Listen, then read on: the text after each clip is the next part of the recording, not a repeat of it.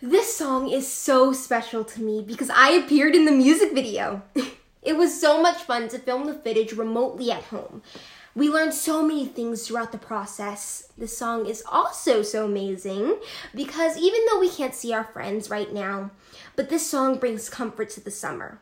The song really reminds us that we can still have as much fun as we usually do in the summer.